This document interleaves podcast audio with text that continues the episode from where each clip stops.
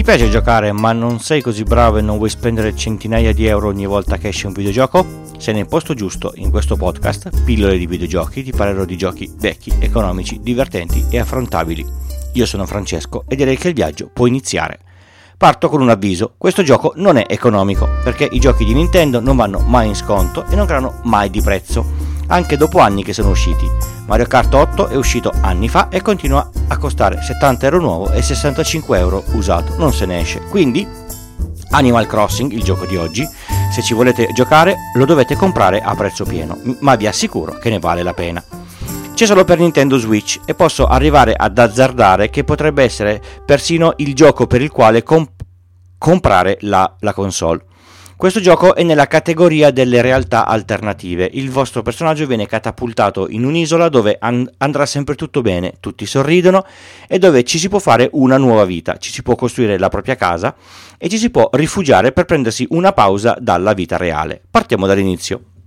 Il vostro personaggio è un animaletto tutto poffoloso che arriva su un'isola alla quale voi darete il nome e e verrà accolto da un altrettanto poffoloso e avidissimo agente immobiliare che gestisce l'isola.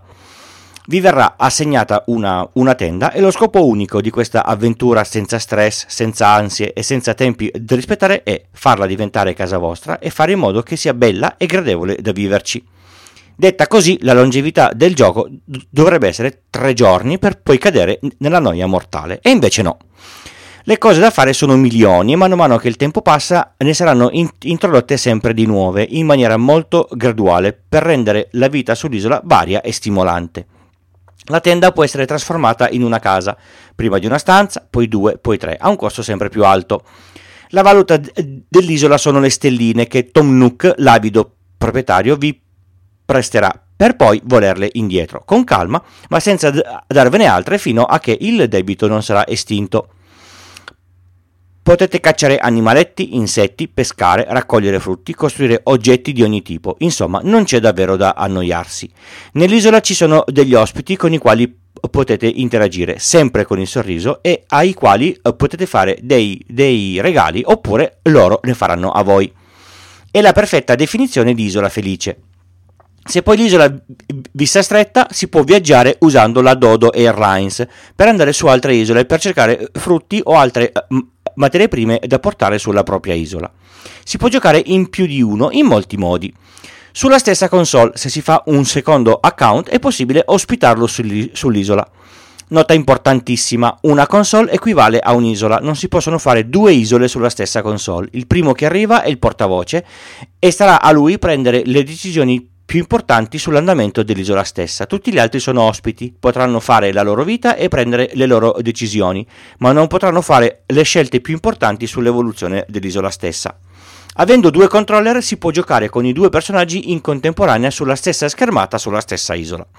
Se si possiedono due console, un personaggio può andare ospite di un altro sul, sulla sua isola senza essere titolare di un abbonamento Nintendo Online a pagamento.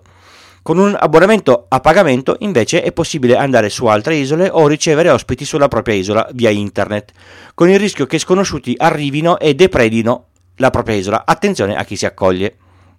Le possibilità sono davvero moltissime.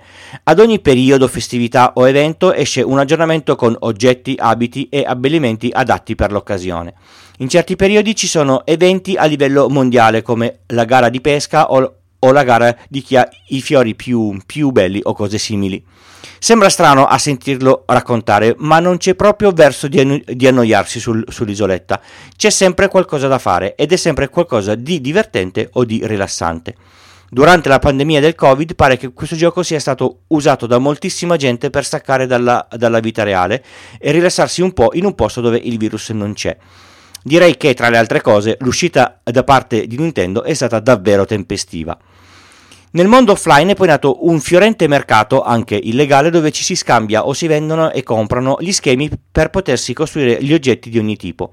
Sicuramente una, una cosa che a questo titolo non manca è la longevità.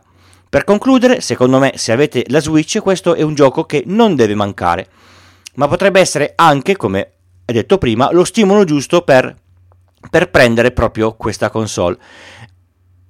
Anche se secondo me console più, più gioco la spesa potrebbe essere un pochino cara. Siamo giunti alla fine della puntata, spero di avervi messo la voglia di passare un, un, po' di tempo col pad o con i pad in mano, io sono Francesco e ci sentiamo alla prossima non programmata puntata. Sul sito pillole di bit col punto prima dell'it slash pdv pillole di videogiochi, trovate tutte le informazioni su, su, questo podcast.